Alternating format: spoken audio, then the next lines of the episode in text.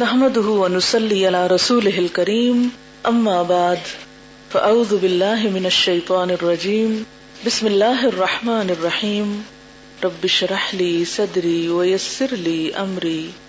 واحلل عقدة من لساني يفقه قولي. اللهم فقهنا في الدين. دعا کیسے مانگتے ہیں؟ ہاتھ نہ اٹھائیں تب بھی مانگ سکتے ہیں، ہاتھ اٹھا کے بھی مانگ سکتے ہیں، لیکن مانگتے کیسے ہیں؟ آواز میں سوز ہوتا ہے، انداز مانگنے والا ہوتا ہے اور توجہ بھی ہوتی۔ ایسے دعا نہیں مانگا کریں کہ آپ کتابیں کھول رہے ہیں، بند کر رہے ہیں، ادھر ادھر دیکھ رہے ہیں اور زبان سے رٹ رہے ہیں، رب شرح لی صدری۔ یہ انداز نہیں ہونا چاہیے۔ دعا مانگنے کے ساتھ ہی فوراً دل و دماغ جھک جائے، جیسے کوئی مانگنے والا مانگتا ہے۔ مثلا ایک فقیر کیسے مانگتا ہے؟ یعنی سب سے زیادہ اس کے اندر جو چیز ہوتی ہے مانگنے میں وہ ڈٹرمینیشن ہوتا ہے۔ وہ مانگنے کے لیے آیا ہے؟ مانگ کر ہی جانا ہے، لے کر ہی جانا ہے۔ دنیا کی کوئی چھوٹی سی، حقیر سی چیز جب ہم کو چاہیے ہوتی کسی سے تو ہم اتنا ڈٹرمنیشن اختیار کرتے ہیں۔ لیکن جب اللہ تعالیٰ سے مانگنا ہوتا ہے تو ہم کہتے ٹھیک ہے، دینا تو دے دے، نہیں تو نہ دے۔ ایسے تو نہیں دعا ہوتی نا؟ ٹھیک ہے نا؟ یہ جو دعا آپ نے مانگی ہے اللہ فقہنا فی الدین۔ اس دعا کا کیا فائدہ ہے؟ مطلب تو آتا ہی ہے۔ یعنی پہلے تو ہم نے علم مانگا، اب علم میں سمجھ مانگی۔ فقہنا فی الدین یعنی دین کے علم میں ہمیں سمجھ بوجھ دے، کیونکہ بہت سے لوگ علم رکھتے ہیں لیکن اس کی سمجھ بوجھ نہیں رکھتے۔ صرف ظاہری طور پر جانتے ہیں، اس کی روح نہیں جانتے۔ میرا سوال تھا، فائدہ کیا ہے اس دعا کے مانگنے کا؟ عمل آسان ہوگا۔ اگر میں آپ کی جگہ ہوں تو پتہ کیسے جواب دوں؟ یہ دعا مانگنا اس لیے ضروری ہے اور اس کا فائدہ یہ ہے کہ اللہ تعالیٰ جس کے ساتھ بھلائی کا ارادہ کرتے ہیں، اس کو دین کی سمجھ دیتے ہیں۔ ایک حدیث میں آتا ہے میں یرد اللہ بھی خیرن یفقہہ فی الدین اگر میں دین کی سمجھ کے لیے بڑھوں گی، طلب کروں گی، کوشش کروں گی، تو دوسرے لفظوں میں اللہ تعالیٰ کی رحمت کو اور اللہ تعالیٰ کی بھلائی کو دعوت دوں گی۔ یعنی اس میں میرے لیے خیر ہی خیر ہے۔ چلیے، اگلی حدیث پڑھتے ہیں۔ دروشری پڑھیے۔ درو شریف کیا چیز ہے؟ آپ صلی اللہ علیہ وسلم پر رحمت اور سلامتی کی دعا ہے۔ اٹس اے دعا۔ تو اس کو بھی کیسے پڑھنا چاہیے؟ دعا کے انداز میں، نہ کہ راگ کے انداز میں۔ راگ اور دعا میں فرق ہوتا ہے نا؟ فائدہ کیا ہوتا ہے پڑھنے کا؟ ایک دفعہ دروشی پڑھنے سے دس رحمتیں آتی۔ اور یہاں کیوں پڑھا جا رہا ہے؟ اس موقع پر، اس مجلس میں کیوں پڑھ رہے ہیں ہم؟ کیونکہ ہم ایک طرح سے آپ صلی اللہ علیہ وسلم سے سیکھ رہے ہیں۔ آپ کا احسان ہے نا ہم پر کہ آپ نے ہمیں یہ سب کچھ دیا۔ تو آپ کے لیے اس احسان کے بدلے میں کیا دینا ہے؟ دعا دینی۔ اور وہ درو شریف ہے جو اللہ تعالیٰ نے خود سکھائی کہ کیسی دعا مانگو۔ جس کا اللہ تعالیٰ نے خود حکم دیا۔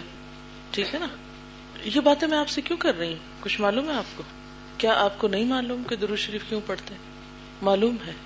لیکن بہت سی باتیں ہمیں معلوم ہوتی ہیں، لیکن یاد دہانی جب ہو جاتی ہے، ان کی تو شعور بیدار ہوتا ہے، تازگی ہو جاتی ہے۔ ہر چیز کو تازہ کیا جاتا نا۔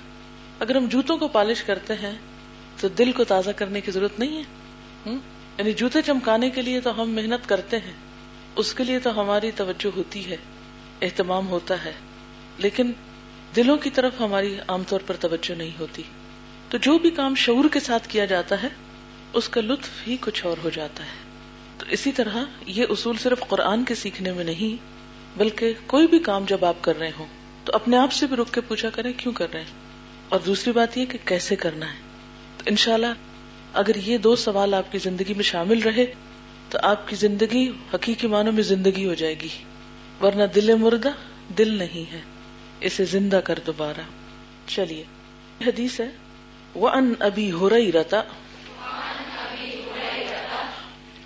رضی اللہ عنہ قال قال رسول اللہ صلی اللہ علیہ وسلم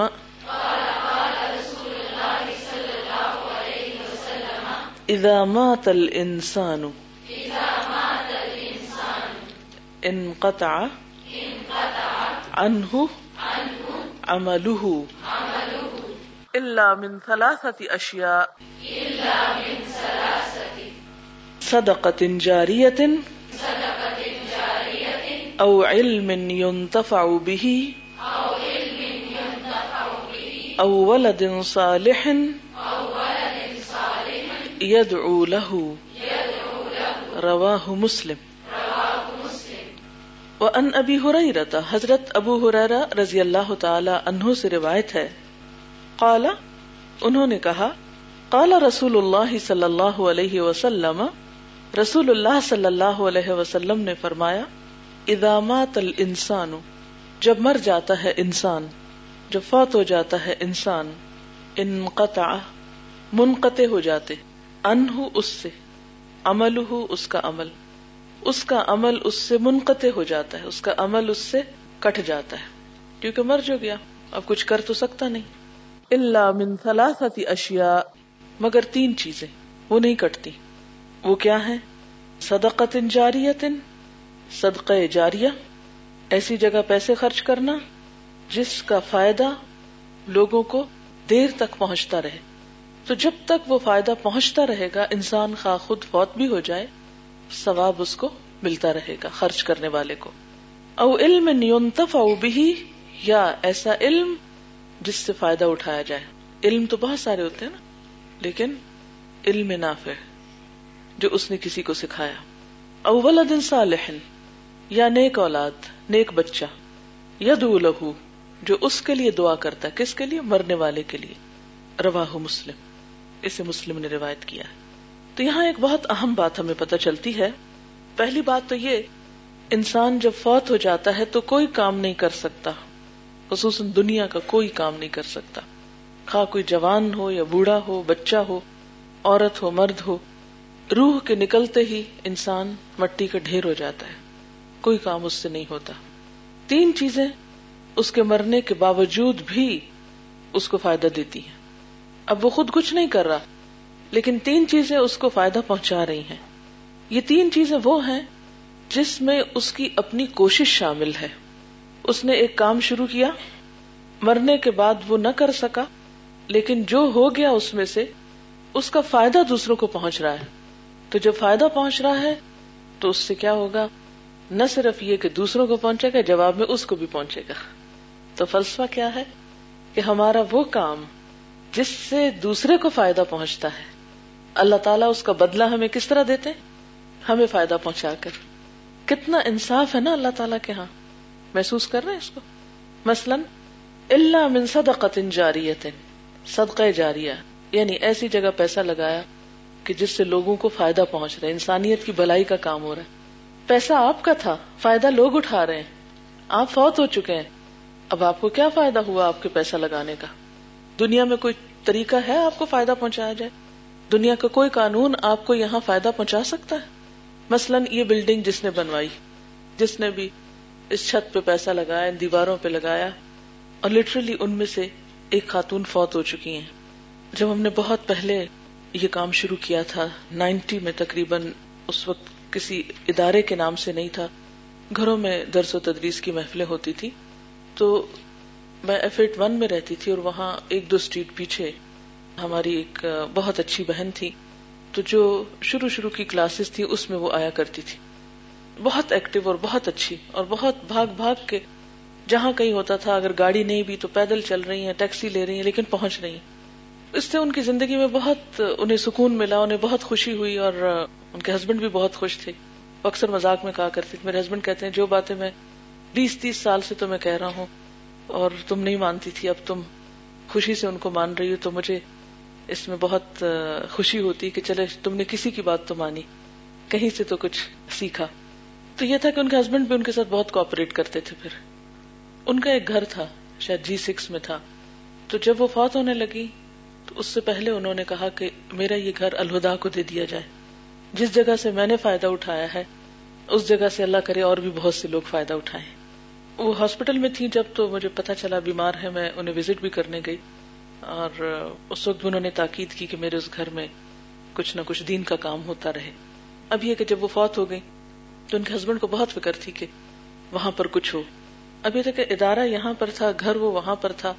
تو سمجھ میں نہیں آتا تھا کہ کیا کریں اور حق ادا نہیں ہو پاتا تو پھر ان کے مشورے سے، ان کے رشتے داروں کے مشورے سے اس گھر کو بیچا گیا۔ اس کو بیچ کر یہاں جو جگہ لی گئی، اس میں پیسہ سارا ڈالا گیا۔ اب وہ خود فوت ہو چکی ہیں۔ پیسہ ان کا لگا ہوا ہے۔ فائدہ ہم لوگ اٹھا رہے ہیں۔ اگر ہم یہاں باہر کھلے سین میں بیٹھے ہوتے تو سردی لگتی، ہم کو یا دھوپ لگتی یا مکھیاں کاٹتی۔ تو ہم کام نہیں کر سکتے۔ اب میں اور آپ یہاں بیٹھ کے فائدہ اٹھا رہے ہیں نا۔ علم کی مجلس سجا کے بیٹھے ہیں۔ ان کو کیا ملا؟ ان کا تو گھر چلا گیا۔ لیکن اللہ تعالی کتنے انصاف پسند ہے اگر تم ان کے پیسے سے فائدہ اٹھا رہے ہو، تو میں اس کے بدلے میں ان کو فائدہ دوں گا۔ تو یہ ہوتا ہے صدقہ جاریہ۔ یعنی ایک مثال ہے چھوٹی سی۔ اسی طرح اگر کوئی شخص کہیں کنواں کھدواتا ہے، خود فوت ہو جاتا ہے، لوگ اس سے پانی پیتے ہیں، پیسہ کسی کا لگا ہوا، پانی کوئی پی رہا ہے، کوئی بھر کے لے جا رہا ہے انسان پی رہے ہیں، جانور پی رہے ہیں، کوئی بھی پی رہا ہے۔ اب جس کا پیسہ تھا وہ تو مر گیا۔ ہاں؟ لیکن اللہ تعالیٰ کے ہاں اس کا اجر مارا نہیں گیا، کیونکہ اللہ تعالیٰ ان اللہ لا اجر المحسنین۔ اللہ محسنین کا اجر ضائع نہیں کرتا۔ وہ ضائع نہیں کرتا ہمارے احسان کا اجر۔ اگر ہم خالص اس کی خوشی کے لیے کوئی کام کرتے ہیں۔ ایک یہ بھی طریقہ ہو سکتا تھا کہ وہ خاتون ہمیں گھر دینے کی بجائے بس صرف ان کے وارث ہی لے جاتے۔ ٹھیک ہے، اس صورت میں بھی اگر کوئی اس میں اچھا اس کا استعمال ہوتا تو اس کا بھی شاید کچھ فائدہ ہوتا، لیکن جو فائدہ یہاں سے ان کو پہنچ رہا ہے، شاید وہ اس صورت میں نہ پہنچتا۔ اگر ہمارے پیسے بینک میں پڑے رہتے ہیں یا کسی بھی جگہ رکھے رہتے ہیں، تو اس سے کیا ہوتا ہے؟ ہم فوت ہو جائیں تو وہ ہمارے لیے صدقہ جاریہ تو نہیں بن سکتے۔ اچھا ایک اور بات یہ بھی یاد رکھیے کہ صدقہ جاریہ صرف فوت ہونے پہ نہیں ملتا۔ کہ جب آپ فوت ہوں گے تو آپ کا یہ ثواب بڑھے گا اور ابھی چونکہ آپ زندہ ہیں اس لیے ذرا انتظار کریں۔ نہیں، اگر ہم مال اپنی زندگی میں بھی کسی ایسی جگہ پر لگا دیتے ہیں جس سے لوگوں کو فائدہ پہنچ رہا ہے، تو اس سے کیا ہے؟ زندہ ہوتے ہوئے بھی ہمارا ثواب بڑھنے لگتا ہے۔ یہاں خاص طور پر مرنے کے بعد اس لیے کہا گیا کہ یہ کام ان کاموں میں سے ہے کہ جس میں مرنے کے بعد بھی سلسلہ منقطع نہیں ہوتا، جبکہ باقی سارے کام ہمارے ختم ہو جاتے ہیں۔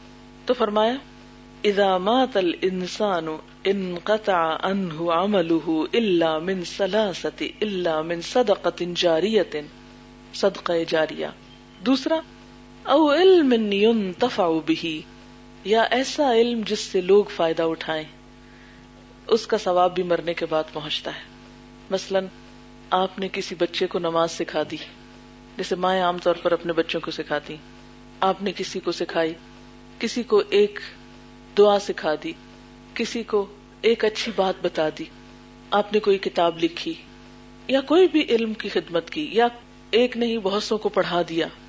تو جس جس کو پڑھایا، وہ شخص جب تک زندہ رہے گا اور ان باتوں پر عمل کرے گا۔ آپ نے کتاب لکھی اور وہ کتاب جو جو شخص پڑھے گا، اس کو جو جو فائدہ پہنچے گا، وہ سب مرنے کے بعد بھی آپ کو فائدہ دے گا۔ یہ جو کچھ آپ سیکھ رہے ہیں نا، یہ صرف زندگی میں فائدے کے لیے نہیں ہے آپ کے۔ بہت سے لوگ آپ سے پوچھتے ہوں گے اچھا یہ جو تم الہدا جا رہی ہے تو تم کو کیا ڈگری ملے گی؟ تو کون سی جاب ملے گی؟ تو کتنے پیسے ملیں گے پھر؟ ورنہ کیوں جا رہی کیوں وقت ضائع کرتی؟ کہتے ہیں نا، کہ نہیں کہتے؟ اگر ابھی تک نہیں کہا تو کسی دن کہیں گے۔ کہتے ہیں نا۔ کیوں؟ اس لیے کہ قرآن بھاگ میں آتا ہے یا المون ظاہر من الحیات دنیا وہم ان الاخرت ہم غافلون۔ وہ دنیا کی صرف ظاہری زندگی کی باتیں جانتے ہیں اور آخرت سے وہ بالکل غافل ہے کہ وہاں بھی کسی دن کوئی چیز کام آئے گی یا پوچھی جائے گی یا مرنے کے بعد بھی ایک امتحان ہے اور وہاں بھی کچھ چاہیے استعمال کرنے کو، وہاں بھی ایک گھر چاہیے، وہاں بھی کھانے پینے کو چاہیے۔ تو اگر دنیا میں گھر چاہیے آپ کو اور اس کے لیے پیسے چاہیے، تو آخرت کا گھر پیسوں کے بغیر کیسے آ جائے گا؟ اور اس کی کرنسی کیا ہے آپ کا یہ اچھا عمل؟ تو بہرحال یہ کام جو آپ کرنے جا رہے ہیں، یہ کام آپ کا، آپ کو صرف دنیا میں فائدہ نہیں دے گا، دنیا میں بھی کچھ فائدے ہیں اس کام کے۔ کیا فائدہ صرف پیسے کی شکل میں ہی ہوتا ہے؟ نہیں۔ ہو سکتا ہے ایک شخص جو ہے اس کے پاس بہت پیسے ہوں، لیکن سکون نام کی شے نہ ہو۔ بہت بڑا گھر ہو، بہت اچھا بیڈ روم ہو، اس کو نیند ہی نہ آتی ہو۔ تو خوشی صرف پیسے سے نہیں خریدی جا سکتی۔ خوشی صرف پیسوں کے ملنے کا نام نہیں۔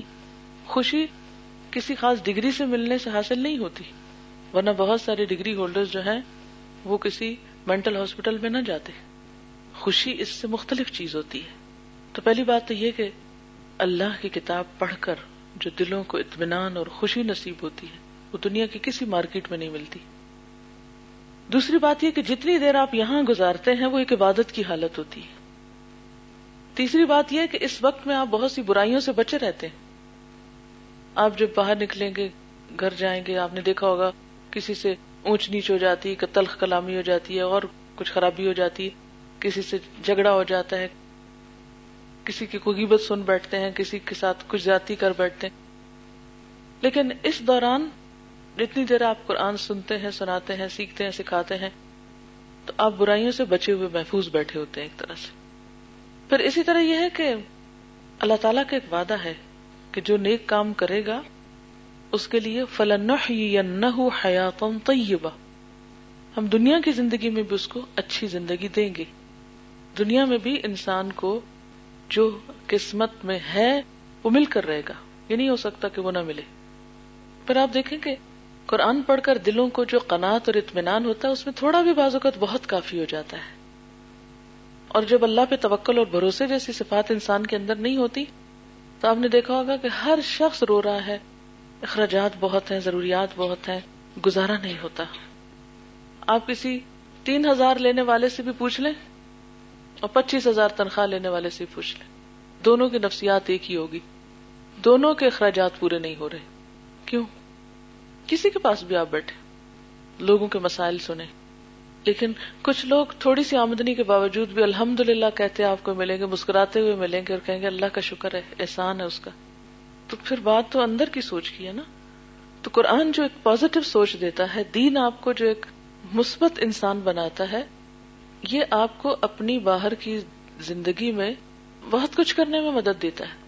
ایک اور بات یہ بھی ہے کہ مجھے یہ بتائیے کہ جن لوگوں نے دنیا کمانے کے لیے بہت سی ڈگریاں حاصل کی کیا ان ساری ڈگریوں سے وہ دنیا کما رہے ہیں؟ سب کو جابس مل گئے، سب کو مال مل گیا۔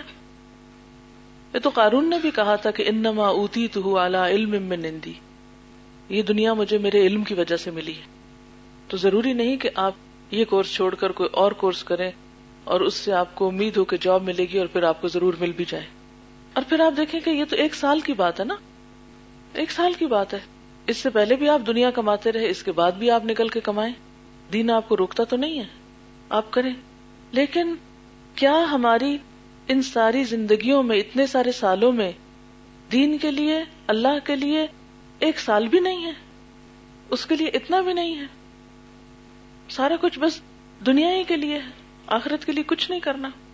تو جب تک کسی بھی کام کے لیے ہماری سوچ بازے نہیں ہوگی، اس کا فائدہ سامنے نہیں آئے گا، ہم صحیح دل جوئی سے، یکسوئی سے دل جمی سے کام نہیں کر سکیں گے۔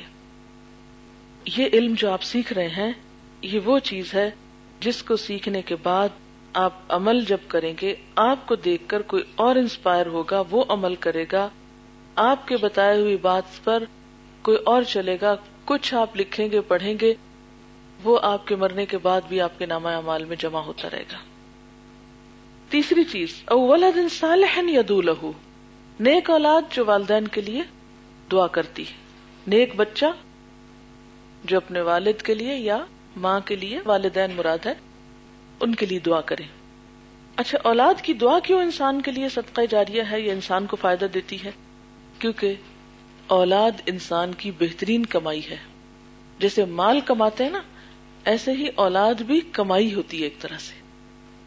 اور اولاد کو جو کچھ آپ، ان کی چائلڈ بیئرنگ میں، ان کو پیدا کرنے میں، ان کو پڑھانے، لکھانے میں، سکھانے میں، تربیت کرنے میں جو تکلیف اٹھاتے ہیں، یہ ساری آپ کی ایفرٹ لگتی ہے نا اس میں۔ مثلاً آپ نے تو بچوں کو اتنے تکلیف سے جنم دیا، ان کو پیدا کیا، پڑھایا، لکھایا، کھلایا، پلایا، ان کی ساری ضروریات پوری کی۔ اب وہ اس قابل ہوئے تھے کہ آپ کی خدمت کرتے، آپ کا دل ٹھنڈا کرتے، ہوا کیا، آپ دنیا سے رخصت ہو گئے۔ اب تو خسارا ہی خسارا اب تو کیا فائدہ۔ ہم تو اولاد کی کوئی خوشی نہ دیکھ سکے۔ اور لوگ بیٹھ کے کیا تبصرے کر رہے تھے؟ ہائے بےچارا بد قسمت ساری زندگی اس نے اولاد کے لیے کیا، پر اولاد کی کوئی خوشی اس کو نہیں ملی۔ ہم یہ ایسی باتیں کیوں کرتے ہیں؟ اس لیے کہ ہمارے نزدیک خوشی کیا ہے؟ کہ اولاد کمائی کر کے دنیا میں لائے اور ماں باپ کو دے۔ اور ماں باپ اس اسٹیج پہ پہنچ چکے ہوتے ہیں کہ اولاد جو کچھ لاتے ہیں، وہ پہننے کو لاتے ہیں تو پہننے کا شوق ختم ہو چکا ہوتا ہے۔ وہ کھانے کو لاتے ہیں تو بیماریاں ایسی لگ چکی ہوتی ہیں کہ کوئی شوگر ہے، کوئی ڈائبٹیز ہے، کوئی کچھ ہے۔ وہ کھا نہیں سکتے۔ وہ گھر بنا کے دیں آپ کو، تو آپ کے پاس اتنی ہمت نہیں کہ ان گھروں کو لک آفٹر کریں۔ دنیا تو یہ ہے، جس کے لیے آپ سب کچھ کرتے ہیں۔ جب آپ کا دنیا میں فائدہ اٹھانے کا وقت آتا تو آپ بوڑھے ہو چکے ہوتے ہیں۔ اور ان نعمتوں سے صحیح طور پہ فائدہ اٹھا ہی نہیں سکتے۔ لیکن ہاں وہ عقل مند شخص، وہ سمجھدار شخص جو اپنی اولاد کو اللہ کی امانت سمجھ کر پروان چڑھاتا ہے اور ان سے توقع نہیں رکھتا۔ کہ وہ ہمیں کھلائے پلائے یا ہم اس لیے ان کو بڑا کریں کہ یہ ہمیں کچھ دے۔ ایسا شخص اگر اولاد کی نیک تربیت کرتا ہے تو کل اس کے مر جانے کے باوجود اولاد جو نیک کام کرے گی، جو دعا کرے گی، وہ ماں باپ کے حق میں فائدہ مند ہوگا۔ ماں باپ کا عمل بڑھانے کا سبب ہوگا، ثواب زیادہ ہونے کا سبب ہوگا اور قیامت کے دن جب انسان جائے گا تو دیکھے گا کہ اس کے درجے اتنے بلند ہیں۔ بلکہ ایک روایت میں یہ بھی آتا ہے کہ انسان کے درجے برزخ میں جب بلند ہوتے ہیں، تو وہ پوچھتا ہے کہ یہ میرا درجہ کیوں بلند ہوا یا یہ مجھے نعمت کیوں مل رہی ہے؟ تو اسے بتایا جاتا ہے کہ یہ تمہاری اولاد کی دعا کی وجہ سے تمہاری اولاد تمہارے پیچھے تمہارے لیے دعائیں کر رہی اس لیے تمہارے درجے یہاں بلند ہو رہے ہیں۔ ایسا شخص مایوسی کی زندگی تو پھر نہیں گزار سکتا۔ مثلاً اگر ہم نے اپنے بچوں کو پڑھایا، لکھایا، سب کچھ کیا اور ہمیں ان سے کوئی ابھی خدمت نہیں ملی، کوئی فیض نہیں حاصل ہو وہ بےچارے کر بھی کیا سکتے ہیں؟ مثلاً آپ بیٹیاں ہیں۔ آپ نے دیکھا ہوگا کہ جب سے آپ پیدا ہوئے ہیں، ہوش سنبھالی ہے۔ مائیں خدمت کر رہی ہیں آپ کی، پھر آپ کو پڑھاتی لکھاتی ہیں۔ پھر ابھی تک بھی آپ پڑھ لکھ رہے ہیں۔ اور ہو سکتا ہے جو ہی آپ پڑھ لکھ کے گھر جائیں تو شادی ہو جائے۔ اب اگر ماں باپ یہ سمجھے کہ ہمیں کیا ملا اور وہ مایوس ہونے لگے۔ ہم نے بیٹی اس لیے پڑھائی لکھائی تھی کہ بس وہ چلی جائے سب کچھ لے کے۔ ہاں وہ تو چلی گئی۔ آپ کو کیا ملا؟ آپ کو تو اس نے کوئی خدمت نہیں دی، بیٹیاں نہیں کر پاتی عام طور پہ خدمت۔ پھر شادی کے بعد بھی کیا ہوتا ہے کہ وہ اپنے بچوں میں لگ جاتی ہیں، شوہر کی خدمت ہے، اپنی ذمہ داریاں ہیں ماں باپ بوڑھے بھی ہیں اور چاہتی بھی ہیں، آ نہیں پاتی، کر نہیں پاتی۔ تو اب اس کو کون کمپنسیٹ کرے گا؟ ماں باپ کی اس خدمت اور ماں باپ کی اس محنت اور انویسٹمنٹ کو کوئی کمپنسیشن تو ملنی چاہیے ان کو۔ تو اللہ تعالیٰ نے کتنی بہترین کمپنسیشن رکھی ہے کہ بچے اگر دعا بھی کر دیں گے تو ماں باپ کے درجے بلند ہوتے جائیں گے اور ان کی جو محنتیں ہیں، ان کا سلا ان کو بس مل جائے گا۔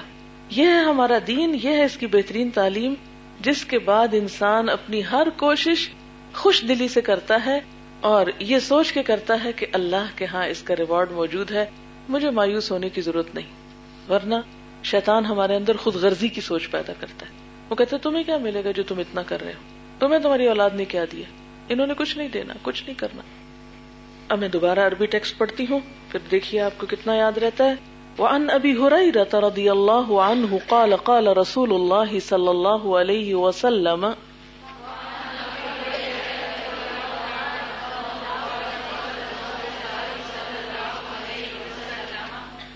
اذا مات الانسان انقطع عنه عمله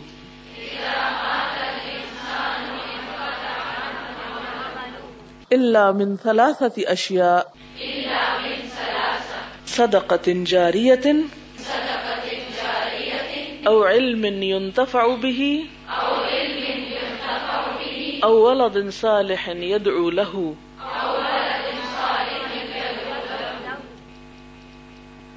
اگلی حدیث وعنه قال قال رسول الله صلى الله عليه وسلم.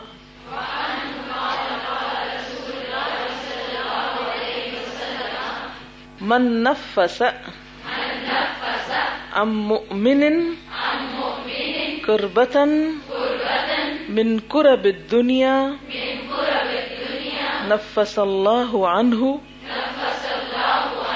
کربتا من کرب یوم القیامت ومن يسر على معسر يسر الله عليه في الدنيا والآخرة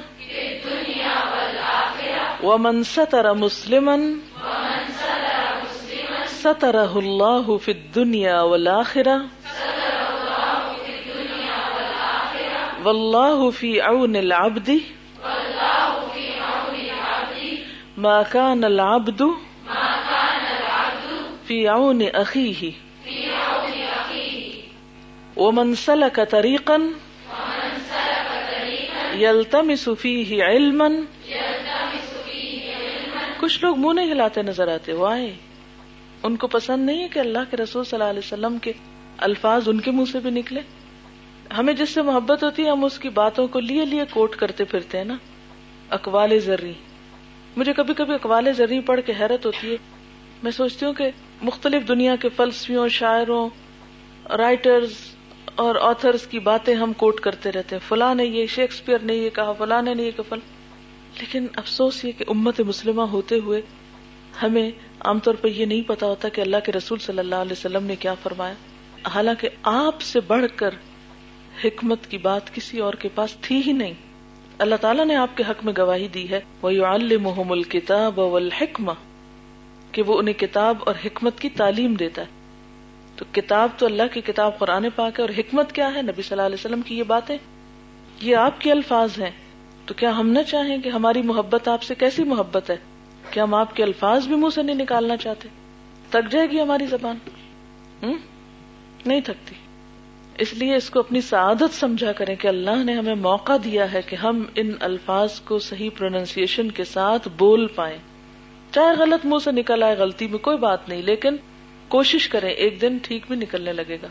وہ منسل کا طریقن یلتمس فیہ علما سہل اللہ له به طریقا الى الجنہ ومجتمع قوم في بيت من بيوت الله يتلون كتاب الله ويتدارسونه بينهم إلا نزلت عليهم السكينة وغشيتهم الرحمة وحفتهم الملائكة وذكرهم الله في من عنده وذكرهم الله في من عنده. ومن بطأ به عمله. لم يسرع به نسبه. رواہ مسلم. لفظی ترجمہ وہ انہ اور انہی سے روایت ہے یعنی حضرت ابو حرا رضی اللہ تعالی عنہ سے، کہتے ہیں قال رسول اللہ صلی اللہ علیہ وسلم کہ رسول اللہ صلی اللہ علیہ وسلم نے فرمایا، من نفس ان مؤمن، جو کوئی دور کرے کسی مومن سے قربتن کوئی تکلیف، من قرب دنیا دنیا کی تکلیفوں میں سے، نفس اللہ عنہ، دور کر دے گا اللہ اس سے قربتن کوئی تکلیف، من قرب یوم القیامہ، قیامت کے دن کی تکلیفوں سے۔ وہ من یسرا اور جو کوئی آسانی پیدا کرے اللہ معصر تنگ دست پر، یسر اللہ علیہ، آسانی پیدا کر دے گا اللہ اس پر پھر دنیا والآخرہ، دنیا میں اور آخرت میں۔ وہ من سترا مسلمن اور جو کوئی ڈھانپ لے کسی مسلمان کو یعنی اس کے عیب چھپا لے، سترہ اللہ، ڈھانپ لے گا اس کو اللہ، پردہ پوشی کرے گا اس کی اللہ۔ پھر دنیا والآخرہ، دنیا اور آخرت میں، واللہ اور اللہ تعالی فی اون العبدی بندے کی مدد میں ہوتا ہے۔ ما کان العبد، جب تک کہ بندہ ہوتا ہے، فی اون عقی ہی اپنے بھائی کی مدد میں۔ ومن سلک طریقن اور جو کوئی چلا ایسے راستے پر، یلتمس فیہ علما، تلاش کرتا ہے اس میں علم کو۔ سہل اللہ بھی آسان کر دے گا اللہ اس کے ذریعے طریق الجنہ، راستہ جنت کی طرف جانے کا۔ وہ مجتمع قوم، اور نہیں جمع ہوتی کوئی قوم۔ فی بیتن کسی گھر میں، من بیوت اللہ اللہ کے گھروں میں سے۔ یتلون کتاب اللہ، وہ پڑھتے ہیں اللہ کی کتاب کو۔ وہ یتدارسونہ بینہم اور اس کو آپس میں سیکھتے سکھاتے ہیں۔ اللہ نزلت علیہم السکینہ مگر ان پر سکینت نازل ہوتی ہے۔ وہ غشیت ہو مرحم اور رحمت ان کو ڈھانپ لیتی ہے۔ وہ حفت ہو مل اور فرشتے ان کو چھپا لیتے ہیں یا گھیر لیتے ہیں۔ وہ زکر اللہ، اور ذکر کرتا ہے ان کا اللہ، فی من ان میں جو ان دہو اس کے پاس ہے وہ من اور جس نے بت ابھی عمل ہو سستی کی ساتھ اس کے اس کے عمل نے۔ یعنی جس نے عمل میں تاخیر کی، لم یسر، نہیں آگے بڑھائے گا، نہیں جلدی کرے گا بھی ساتھ اس کے نصب اس کا نصب روا مسلم، اس کو مسلم نے روایت کیا ہے۔ میں ذرا با محاورہ ترجمہ پڑتی ہوں تاکہ آپ کو پوری حدیث کی سینس سمجھ میں آ جائے۔ جو شخص دنیا کی سختیوں میں سے کسی مسلمان کی کوئی سختی اور تنگی دور کرے، تو اللہ تعالیٰ قیامت کے دن وہاں کی سختیاں اس سے دور کرے گا۔ اور جس نے تنگ دست کے لیے آسانی پیدا کر دی اللہ تعالیٰ دنیا اور آخرت میں اس کے لیے آسانی فرمائے گا۔ اور جس نے کسی مسلمان کی پردہ پوشی کی، اللہ تعالیٰ دنیا اور آخرت میں اس کی پردہ پوشی کرے گا۔ اور اللہ تعالیٰ اس وقت تک بندوں کی مدد کرتا ہے، جب تک کہ وہ اپنے بھائی مسلمان کی مدد کرتا رہتا ہے۔ اور جو شخص علم کی تلاش میں کسی راستے پر چلتا ہے، تو اللہ تعالیٰ اس پر جنت کے راستے کو آسان کر دیتا ہے۔ اور جب کوئی جماعت یعنی لوگوں کا گروہ، خدا کے گھر یعنی مسجد یا مدرسہ وغیرہ میں قرآن پڑھتا ہے یا پڑھاتا ہے، تو اس پر تسکین نازل ہوتی ہے۔ رحمت خداوندی اس کو اپنے اندر چھپا لیتی ہے۔ فرشتے اس کو گھیر لیتے ہیں۔ نیز اللہ تعالیٰ اس جماعت کا ذکر ان فرشتوں میں کرتا ہے جو اس کے پاس رہتے ہیں۔ اور جس نے عمل میں تاخیر کی، آخرت میں اس کا نصب کام نہ آئے گا۔ اسے مسلم نے روایت کیا ہے۔ اب آپ دیکھیے کہ اس حدیث میں بہت ساری باتیں۔ سب سے پہلی بات تو یہ ہے کہ جب کسی مومن نے کسی دوسرے مومن سے کوئی تکلیف دور کی قربتن قرب کس کو کہتے ہیں؟ غم، مشقت، دکھ درد، تکلیف، بے چینی، رنج، ایسا دکھ جس سے جان پہ بن جائے۔ اضطراب، کتنے سارے لفظ ہیں نا؟ فلاں شخص بہت قرب میں مبتلا ہے۔ مثلا، مثال دیجیے کیا؟ میں اس لیے کہہ رہی ہوں کہ اس حدیث پر آپ عمل کیسے کریں؟ یہ حدیث تو ہے نا، کیا کریں؟ لیکن کیسے کریں؟ مثلا میں اپنے کرب کو کیسے بیان کر سکتی ہوں؟ میں کچھ لکھنا چاہتی ہوں مجھ سے لکھا نہیں جا رہا۔ لکھنا نہیں آ رہا۔ یہ جو کیفیت ہے نا، بے بسی اور کربناک کیفیت، جس میں ایک شخص بے چین بھی ہے یعنی کرب میں کیا کیا آتا ہے؟ جیسے بے چینی بھی۔ ایسی تکلیف جو ایک شخص خود سے اپنی دور نہ کر پائے۔ میں مثالیں اس لیے آپ کو یہاں دیتی ہوں کہ جب آپ کسی کو ایسی تکلیف میں دیکھیں تو کیا کریں؟ اس حدیث کو یاد کر کے اس کی مدد کر دیں۔ لیکن قیامت کے دن کے کرب کیا ہوں گے؟ سزا جب سامنے آئے گی تو انسان کہے گا، یا اللہ، اب اس سے بچوں کیسے؟ کہاں بھاگوں؟ کیا کروں؟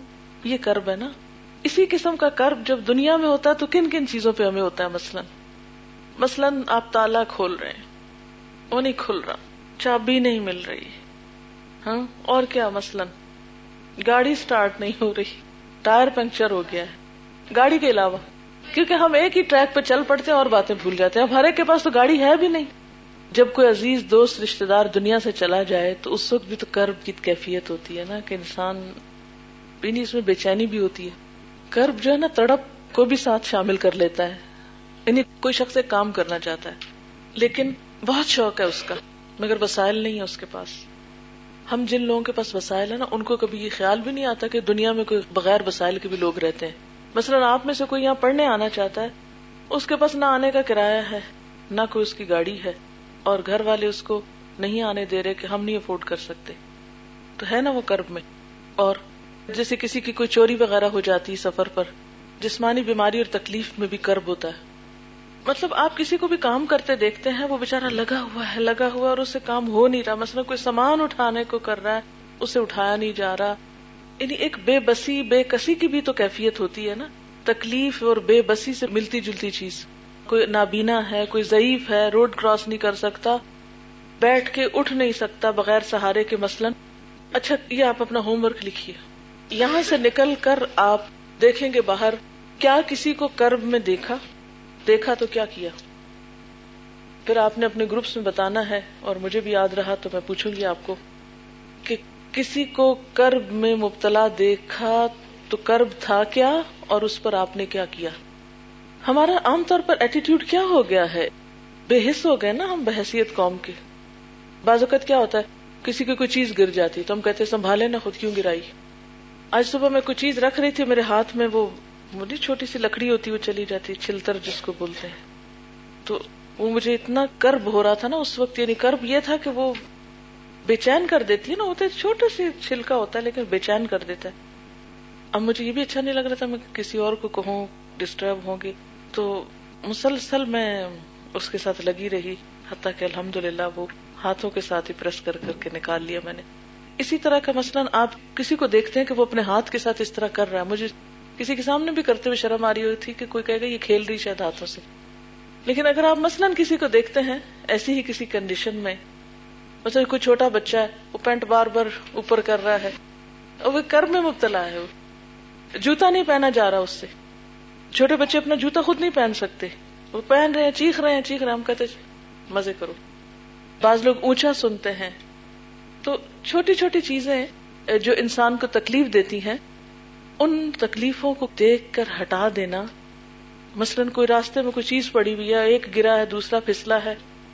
میرا بیڈ روم رائٹ اس جگہ پر ہے جہاں اوپر ہاسٹل میں میرے خیال واش رومس ہیں آئی ڈونٹ نو کیا ہے۔ وہ صبح سویرے چل کے لوگ جا رہے ہوتے ہیں، آ رہے ہوتے ہیں، پاؤں پٹک رہے ہوتے ہیں۔ ہوتا ہی ہے کہ جب لوگ سال بھر رہتے ہیں، پھر وہ ٹرینڈ ہو جاتے ہیں، آہستہ چلنے کے بھی، دروازہ آہستہ کھولنے، بند کرنے کے۔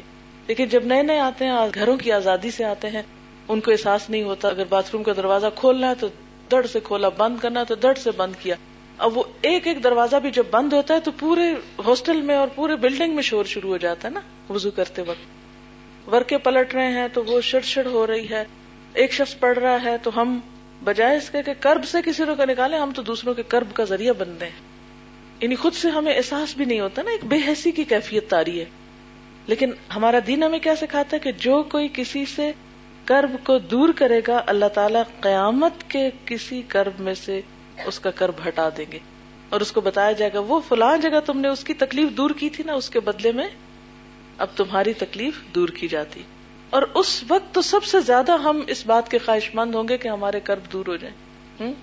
اچھا پھر اس کے بعد، ومن یسر اللہ معصر یسر اللہ علیہ فت دنیا والا جو شخص کسی تنگ دست سے آسانی کرے گا۔ تنگ دست معصر یعنی مثلا کسی کے پاس پیسے نہیں ہیں۔ یعنی مالی تنگی کے لیے عموماً معصر کا لفظ آ جاتا ہے نا اسرت کی زندگی بسر کر اسرت کا لفظ سنا آپ نے؟ بہت اسرت اور قسم پرسی کی زندگی بسر کر یہ لفظ لکھے ہوئے بھی پڑھتے ہوں گے نا آپ۔ ان مال اسری یسرا نہیں ہے جو لفظ اسر مؤثر اسی سے ہے۔ جو کسی تنگ دست کی تنگ دستی دور کرے گا، اللہ تعالیٰ اس کی دنیا میں، یہاں اس حدیث میں کیا آ رہا ہے؟ پچھلی حدیث میں کیا تھا؟ قیامت کے دن کا کرب دور ہوگا۔ اور یہاں کیا ہے؟ دنیا اور آخرت کی تنگی دور ہوگی، جو کسی کی تنگی دور کرے گا، جو کسی تنگ دست کی یعنی غریب کی ضرورت مند کی ضرورت پوری کر دے گا، قیامت کے دن اس کی تنگ دستی دور ہوگی۔ من ستر مسلم اور جو کوئی کسی مسلمان کا ایب چھپا دے گا، سطر سطر کس کو کہتے ہیں؟ پردے کو، چھپانے کو۔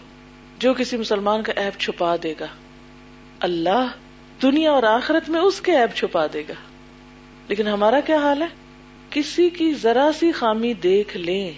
چین سے نہیں بیٹھتے جب تک کہ سو لوگوں میں اس کو عام نہ کر دیں۔ لیکن یہ کسی مسلمان کا اخلاق نہیں ہوتا۔ ٹھیک ہے؟ واللہ فی اون العبد ما کان العبد فی اون اخی۔ اور اللہ اپنے بندے کی مدد میں ہوتا ہے، جب تک کہ بندہ اپنے بھائی کی مدد میں ہوتا ہے۔ آپ کسی کی مدد کریں تو کیا ہوگا؟ اللہ تعالیٰ آپ کے لیے مددگار بھیج دے گا۔ اچھا اس کے لیے انٹینشنلی کیا کریں گے آپ؟ کوئی اسٹریٹجی مثلاً کیسے مدد کرنا چھوٹی چھوٹی چیزوں میں، جیسے کسی کا پین گر گیا، آپ اٹھا کے دے دیتے یہ بھی مدد ہے۔ اور کیا مدد ہو سکتی کسی کسی کو سبق نہیں آ رہا، آپ اس کو پڑھا دیں۔ ویسے ہاسٹل کے لوگ بہت ایک دوسرے کی مدد کر سکتے ہیں۔ کوئی بیمار ہے، اس کے کپڑے دھو دے جیسے گھر میں آپ ہوتا ہے نا کہ بچے اسکول جا رہے ہیں، ان کو تیار کرا رہے ہیں، ان کی مدد کر دی۔ یعنی یہ ایک ایسا ایٹیٹیوڈ ڈیولپ کرتا ہے دین ہمارا کہ انسان خود غرضی کی زندگی نہ بسر کرے۔ صرف لیے دیے نہ رہے، صرف اپنی مدد نہ کرے، بلکہ دوسروں کی مدد کے لیے ہر دم تیار رہے۔ اس کی مثالیں ڈھونڈ کے لائیں گے کہ کیا آپ نے کسی کی مدد کی؟ کی تو کیا کی؟ اب آپ دیکھیں کہ جب آپ ہوم ورک کریں گے نا اپنا تو اس میں دیکھیں گے کہ کوئی غم میں تو نہیں مبتلا، تو اس کو تھوڑی سی دل جوئی۔ کسی کو کوئی درد تو نہیں، مثلا کسی کا سر درد ہو رہا ہے جو گولی لا کے دے دو، پانی دے دو۔ کسی کے پاؤں میں درد ہے، چلو تھوڑا دبا دے۔ کسی کی اور کوئی تکلیف ہے، مثلاً بے چینی ہے۔ بے چینی کس کس چیز سے ہوتی ہے؟ مثلا کوئی چیز کھو گئی ہے کسی کی تو بے چین عام طور پہ ہو جاتے انتظار میں بے چینی ہوتی ہے۔ بے چینی کے مواقع، رنج، غم کے۔ ایسا دکھ جس سے جان پہ بن جائے، یہ تو قیامت کے دن یہی ایسا ہی قرب ہوگا نا۔ پھر استراب استراب بھی بے چینی ہی کی قسم ہوتی۔ اپنے آس پاس والوں میں سے کوئی بیمار ہو جائے۔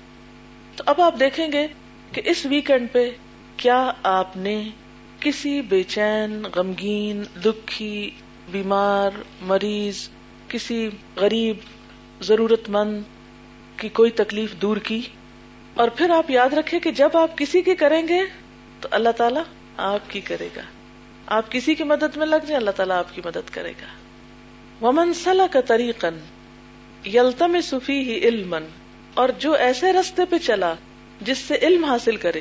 مثلا، آپ گھر سے یہاں تک جو آئے، وہ کیا تھا آپ کا؟ کس چیز کا سفر تھا؟ علم کا سفر تھا۔ سہل اللہ بھی طریقن الجنہ ایسے شخص کے لیے اللہ تعالیٰ جنت کا رستہ آسان کر دیتا۔ تو کیا جنت کا رستہ مشکل ہے جو آسان ہوتا ہے؟ مشکل ہے؟ کوئی دلیل ہے آپ کے پاس کہ مشکل ہے وہ رستہ؟ آپ صلی اللہ علیہ وسلم کو جب جنت دکھائی گئی تو آپ نے فرمایا کہ یہ تو ایسی جگہ ہے جہاں ہر کوئی پہنچے گا۔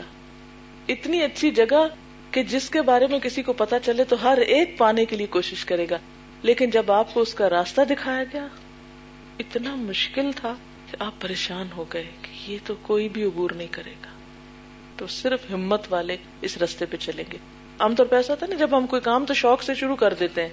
جیسے آپ نے ابھی شوق سے شروع کر دیا۔ پھر کیا ہوتا ہے؟ مجھے تو بہت مشکل لگ رہا ہے۔ کانٹ کو۔ میں تو چھوڑ رہی ہوں۔ اچھا تم چھوڑ چل میں بھی چھوڑ دیتی ہوں۔ مل کے چھوڑتے ہیں دیکھا دیکھی بھی ہم بہت سے کام کرتے ہیں۔ اچھا اب اسی طرح نیکی کا کوئی کام بھی یعنی یہ نہیں، یہ تو ایک مثال ہے نا۔ کوئی بھی کام ہم شروع کرتے ہیں، پہلے شوق سے شروع کر لیتے ہیں۔ پھر جب مشکل لگتا ہے کہتے ہیں، نہیں، ہم نہیں کر سکتے، پیچھے ہٹ جاتے تو یہ جو پیچھے ہٹنا ہے نا، یہ درست نہیں ہوتا۔ ہاں اس کو آسان کون کرتا ہے؟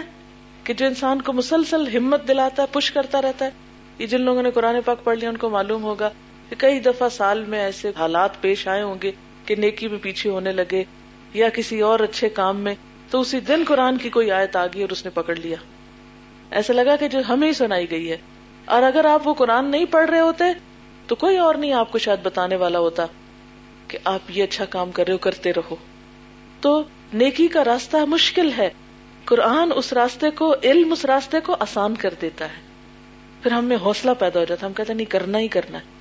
کر کے چھوڑنا، ہر قیمت پہ کرنا ہے۔ اللہ جب اللہ کے گھروں میں سے کسی گھر میں، اللہ کے گھر پہلے نمبر پہ تو مسجدیں ہیں اور مسجدوں کے بعد مدارس ہیں۔ ایسے علاقے ہیں، مثلاً یہ بھی اللہ کا گھر ہے۔ یہ بلڈنگ جو ہے نہ میرے نام ہے، نہ کسی اور کے نام ہے۔ یہ وقف ہے فی سبیل اللہ۔ ٹھیک ہے نا؟ اب یہ اللہ کے نام پر ہے نا یہ۔ جس نے بھی اس میں مال لگایا، جو ایفرٹ لگائی، وہ اللہ کی خاطر لگائی۔ تو یہ بھی ایک اللہ کا گھر ہو جاتا ہے پھر۔ ٹھیک ہے؟ اس کی بھی حفاظت کرنا، اس کو صاف ستھرا رکھنا، یہ بھی بہت ثواب کے کاموں میں سے۔ کیونکہ یہاں سب دین سیکھنے سکھانے آتے ہیں نا، اور تو کوئی غرض نہیں۔ خیر، تو جو بھی اللہ کے کسی گھر میں جمع ہوتے ہیں یتلو نہ کتاب اللہ۔ اللہ کی کتاب پڑھتے ہیں۔ وہ یہ تدارا سونا ہو بئی نہ اور ایک دوسرے کو سیکھتے سکھاتے ڈسکشن کرتے ہیں، ٹھیک؟ صرف خود نہیں پڑھتے، ہمارے دین میں کیا ہے؟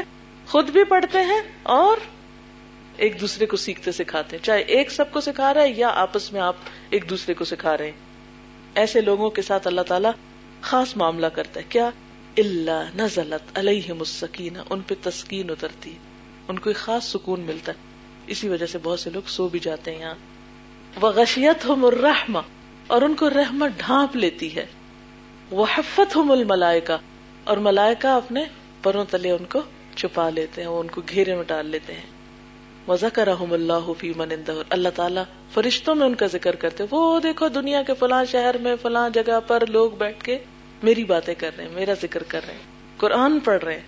ایک حدیث میں آتا ہے کہ اللہ تعالیٰ کے کچھ خاص لوگ ہیں۔ آپ سے پوچھا کہ کون ہے وہ خاص؟ آپ صلی اللہ علیہ وسلم فرمایا کہ وہ قرآن والے ہیں۔ تو جو لوگ قرآن اٹھا لیں جیسے آپ نے اٹھا لیا، تو اب آپ کیا ہوئے؟ عام لوگوں سے فرق ہو گئے۔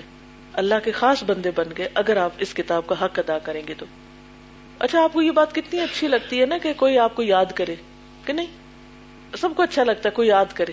تو جب اللہ تعالی یاد کرے اور پھر فرشتوں میں یاد کرے، وہاں ذکر ہو رہا ہو آپ کا نام لیا جا رہا ہو کہ وہ فلاں فلاں کتاب پڑھ رہا ہے، وہ پڑھا رہا ہے، وہ سیکھ رہا ہے، وہ سکھا رہا ہے، وہ کتاب کی خدمت کر رہا ہے۔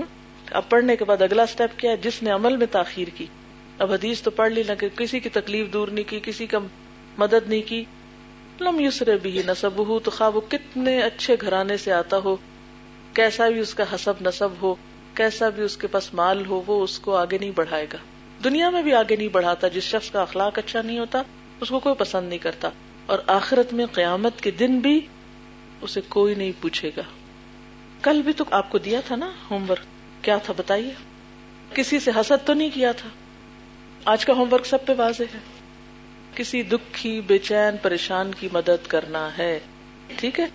انشاءاللہ۔